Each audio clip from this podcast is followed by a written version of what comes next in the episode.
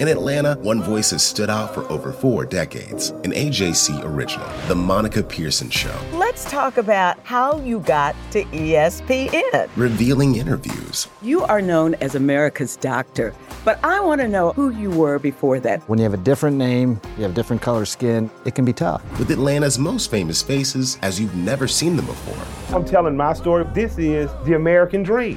The Monica Pearson Show streaming now on AJC.com. The AJC's trusted veteran political voices, Greg Bluestein, Patricia Murphy, Tia Mitchell, and Bill Nigut, are the essential source for Georgia politics. The Atlanta Journal Constitution's Politically Georgia. Sign up for the newsletter, download the podcast, subscribe to the AJC.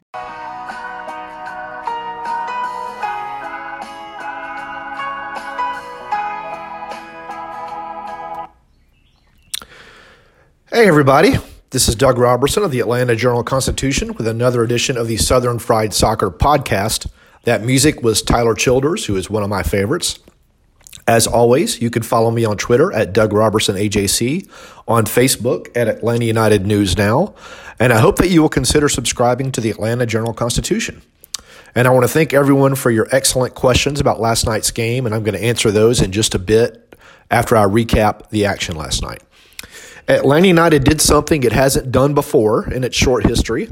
In last night's 1 0 win against Alajuelense in Costa Rica in the first leg of its Champions League series, the team emerged victorious in its first game of the season.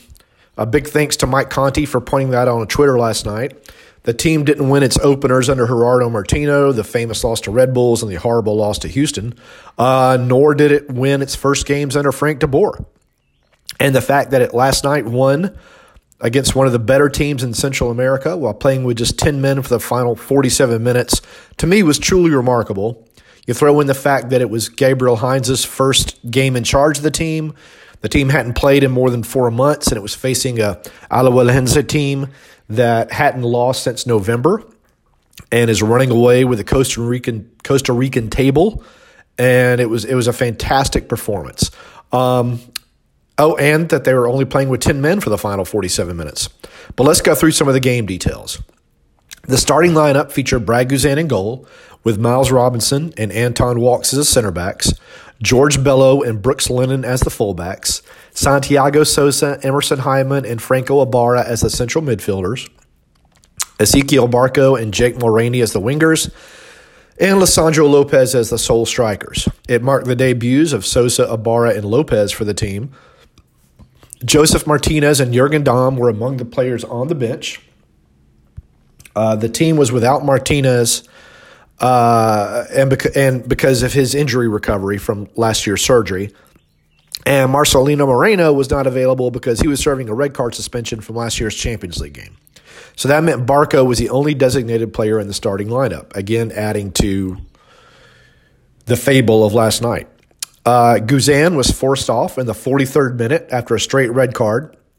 That came after a, a, bad pass from Barco or a touch. It's not quite clear looking at the replay if it was a pass or just a touch. He was trying to work uh, defensively, and, and, it just kind of happened. Uh, Guzan had to come out of his goal and, and try to make a tackle on an Alajuelense player. Collided. At first, the referee brought out a yellow card, and then he brought out a red card. Off went Guzan. On came Rocco Rios Novo, an 18 year old who signed uh, to a four day contract on Monday from Atlanta United 2. Rios Novo is on loan with Atlanta United 2 from Lanús in Argentina. Um, they went to halftime, and then Atlanta United got the only goal it would need on a penalty by Barco in the 50th minute. Uh, the penalty kick was a result of a cross by Bello, uh, which the referee deemed to have hit the hand of an Alajuelense player. A slow motion replay shown later in the game proved that the ball hit the player's face and not his arm, but they don't have VAR in the competition yet. And so the call stood, which is interesting because VAR might have also saved Guzan from getting a red card, but it also saved Atlanta United's penalty kick. So, as I tweeted last night, it taketh and it giveth. And that's all the five stripes would need. Uh, the team worked together on defense, particularly Robinson and Walkes, who won everything in the air, and Sosa, who kind of dropped back as a third center back. Combined, they made nine tackles and were part of 52 duels won by the team. I thought Sosa was fantastic last night. Um, I thought most everybody on the team looked really good. I thought Ibarra and Hyndman were pretty quiet in the first half, but Ibarra was quiet against Charleston in that training exercise and then really came on later as the game progressed.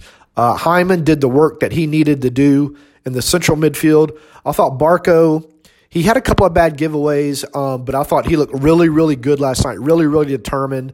He was smart with the ball, particularly late in the game when Atlanta United was trying to relieve pressure, and he would go on runs either looking to create a one on one situation or looking to get fouled to relieve the pressure, and that worked a couple of times. Um, he did get a little bit lucky on his penalty kick. It looked like it went right through the goalkeeper's hands, but a goal is a goal. So credit to Barco for the kick, the confidence to take the kick. He did hit it well. Um, he had a fantastic free kick in the first half. I've been critical of Barco in the past, but I also try to give him his due when it's deserved, and it was deserved last night. Um, again, a big, big year for Barco. Um, I thought Robinson and Walkes were a fantastic center back pairing. Uh, you're going to see them again. I to, I'm going to assume on Tuesday in the second leg of the Champions League series. Some of you were surprised that Brooks Lennon got the nod over uh, Ronald Hernandez. As you saw, Hernandez wasn't even in the game day lineup. Uh, Jack Gurr got the nod ahead of him. Hernandez did not look good against Birmingham. I don't know if he was carrying an injury or, or something, but that may be why. Um, the the real I don't think the other other surprise maybe uh, was Jake Mulraney in place of Jurgen Damm. Mulraney to me is a much better crosser of the ball than than Jurgen Damm. I think both of the players hold on to the ball a little bit too long. Jurgen said that's kind of what Heinze wants them to do. There were times last night that I thought Mulraney would have been much better served with a one touch pass and then move into the space uh, because he is very fast. He's not as fast as Damm, but he's very fast. But I thought he played really well. I, I think you probably see Jurgen Damm start the next game, but we'll get into that in just a little bit. So, now, again, as always, you can follow me on Twitter at Doug Roberson AJC and find me on Facebook at Atlanta United News Now. Let's go on to your questions. Scott asks, uh, Doug, I enjoyed your tweets and your article last night, but was surprised there was nothing about the game in today's Atlanta Journal Constitution. A whole page to the NHL, however. Does the AJC realize we 17s are hungry and aren't getting fed enough? There are a lot of us and we buy stuff. So the game started at 8.08 last night, uh, didn't end until 10 something, and it's just a little bit too late for our deadlines, our print deadlines. If you look at the e edition, there should be something about the game in the e edition of the paper.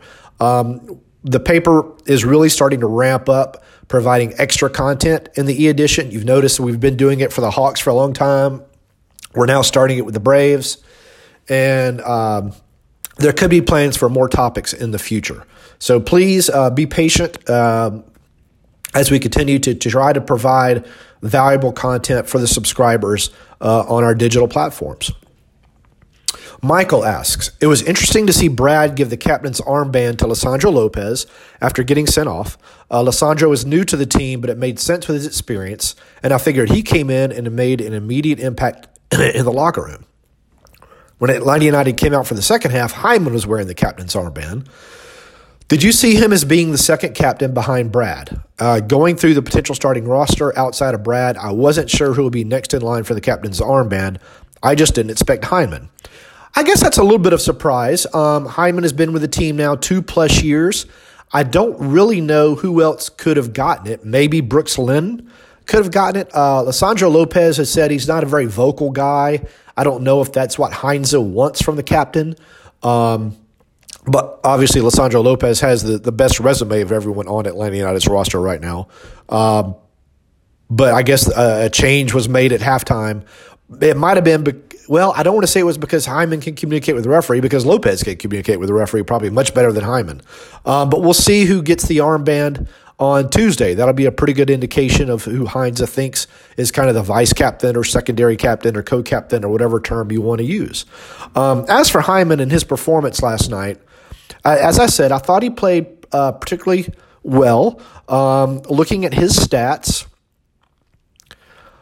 Hyndman played all 90 minutes. He had one shot, one shot on target, 42 touches, 36 passes, completed 81% of his passes, and won one foul. He didn't have any tackles, but that kind of wasn't his job. His job was to clog the passing lanes and to try to spring people going forward. And I thought he was successful in doing that last night. Adam asks Has the team said anything about Lundgaard yet?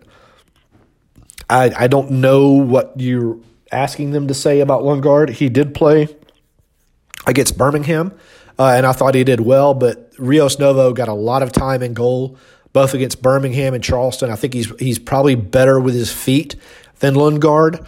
Uh, so that's why I think you're going to see Rios Novo in goal again. Um, Adam's second question was Mulraney in the wide right playing as an inverted winger will be will be extremely dangerous from the small sample size we got last night. Looked like he could cause problems himself, but more importantly, the space he leaves out wide can be filled by Lennon, who can play some dangerous crosses into the box. Hopefully, we can develop similar dangers on the left. I think you will. Um, I wrote a story last week about how the wingers, the fullbacks, and the uh, number eight kind of interact with each other to form triangles, uh, in which case they, they read each other and move into the spaces that were left vacant by movement. Uh, you did see Mulraney and Lennon working well together last night. I don't think you're you would to see Bello get forward quite as often because Barco I don't think is is a as good a defender as Mulraney, so Bello has to stay back. You did see him get forward a little bit too much at times last night, and and the space behind him did get exploited um, a couple of times in the first half, which is another question I'll get to. Um, but that was the case with Bello last year. He got forward a little too often, a little too soon early in the season, and then kind of figured out when he could get forward and when he couldn't and how far he could get forward. So I think that that's going to get rectified uh, as he gets more playing time this season. Um, Don, Dion, and Andrew asked similar questions. Do I believe Rocco will get the start for the second leg since Guzan will be out because of his red card? Uh, yes, I do. Um, I don't think he would have been on the game day roster here uh, if they didn't believe that he was the second best choice right now. Alec Kann is still recovering, or Khan, I should say, is still recovering from off-season surgery. Um, I don't think he's even training with the team yet. Uh, Lundgaard didn't make the game day roster, so I do think it'll be Rios Novo um, and on Tuesday in the second leg at Kennesaw State. Uh, Dion asked a second question. What were my thoughts on the back line, specifically in the first half? Yeah, they they um, they played well, but they were a little bit shaky at times. But I think that's a lot of first game nerves. Uh, these were live bullets, so to speak. Alajuelense is a lot better than Birmingham and a lot better than Charleston. I think you'll see those kind of get worked out a little bit in this second game and continue to improve as they go forward. Walkes and Robinson started together. I think I wrote this the other day. I think it was nine times last season. So they had good chemistry, but they're also learning a new system under Heinze in which they play uh, much more wide than they did under DeBoer. And neither one of them played a whole lot as center back under Tata. Um, so they're learning the system too. I think they're going to get better. They do need to uh, iron out some of the the communication issues and some of the bad passes from the first half. Uh, Richard asks, did you get to see much of Heinze interacting and coaching? Uh, is he engaged at all during the match with instructions, or is he more tactical with his communication? Because of the camera angle last time, I wasn't at the game. I was not in Costa Rica. Uh, I'm not traveling yet. Um, there's really no need to because all post game stuff is done by Zoom. So there's no point in the paper paying for me to go to these places if I can just sit at my desk or on the couch and do the interviews the same. Um, as if I were there. I do wish, uh, I do hope to travel at some point this season once or if that uh, media policy gets changed. I'm not complaining about the policy, it's for everyone's safety. Uh, it just makes doing my job a little bit more difficult. For example, last night we only got to talk to Heinze and we only got to talk to Rios Novo. If I were at the game, uh, either home or away, I would have gotten to speak to several more players and been able to write several more follow stories for you. Um, so I, I assume that Heinze was doing interacting and coaching because that seems to be the type of guy he is based upon what the players say during the training sessions, but I didn't get to see for a fact. Was there a pair or a trio? This is a second question from Richard. Was there a pair or a trio that stood out to you as if to a good start on chemistry?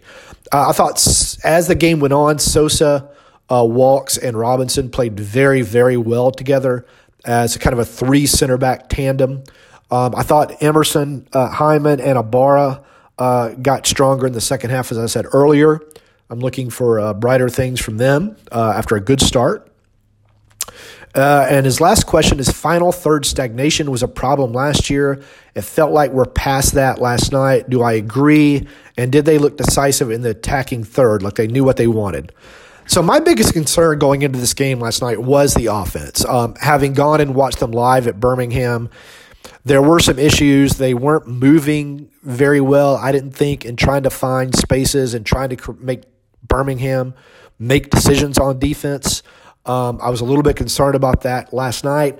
There were some small issues with that last night. Lisandro Lopez was dropping deeper and deeper uh, to get the ball. I thought he struggled a little bit last night, but again, he hasn't played in a while. He's 38. Um, I, th- I, think he'll come good. Um, Barco uh, and Mulraney had a, couple of problems last night holding the ball, holding onto the ball a little bit too long in the final third. But I do think that uh, Atlanta United created a couple of really good chances off of set pieces in the first half. Miles Robinson had one that I, I've got to think he would once back. It hit. He had a perfect run up Nobody got on to him on a corner kick for a header, and he headed it down like you're supposed to, but he almost headed it too far down. Um, he didn't really get to put it on goal.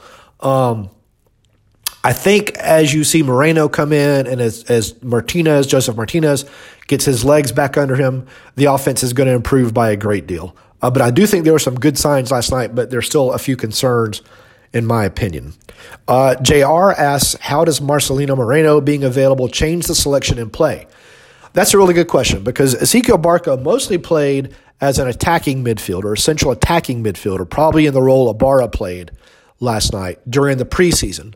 So on Tuesday, I think you may see Moreno move out to the left, Barco move centrally, and he was kind of drifting inside a lot more last night anyway, as opposed to being on the left. With Mulraney or Damm on the right. Now you put Mulraney and Damm on the right and Alo is going to have to push to get that goal. They've got to get that goal. It's going to leave so much space potentially open behind. And Moreno and Damm are so fast. If Barco and or Hyndman, whoever starts centrally, can get that ball and put it into space, counterattacks are going to be the thing to watch on Tuesday. So I think you're going to see both those guys start with probably Ibarra coming off. Um, and this, I think, is one of the more intriguing questions. It's the finale of the ones y'all sent to me. And again, thank you very much for what you sent to me. Um, ben asks Do I think the win last night justified Atlanta United in not sending players to play for the USA in Olympic qualifying? And I don't know if justified is the right word because their concerns were a little bit more about them missing the game uh, because of COVID protocols, I think. Um, but I guess since that's the word you used, yes, it did. Um, I thought the three players are Brooks Lennon, Miles Robinson, and George Bello, who were called up into the preliminary roster for the USA for the, the failed qualifying in Guadalajara, Mexico. And then the two sides, Atlanta United and the U.S. Soccer Federation, um, in this case, the team led by Jason Kreis, couldn't figure out a way to get those three players back in time from the tournament to be able to compete for Atlanta United in last night's game. Now, this decision had been made that weekend, and then for some reason, U.S. Soccer put out a roster on Monday that included Robinson, Bello, and Lennon when everyone knew they weren't going. I don't know why U.S. Soccer did that. I asked, and no one would ever answer the question. Uh, I don't want to say that U.S. Soccer did that to make Atlanta United look bad, but it was either just a simple clerical error by the U.S. Soccer Federation or that is what they did because it was known that weekend that the players weren't coming. But anyway, yes, Lennon looked really, really good last night. Robinson looked really, really good last night, and Bello looked really, really good last night. Just going through their numbers, Lennon played 90 minutes, led the team in chances created, completed 86% of his passes, had three tackles, and won a foul. That's a pretty good performance in my book.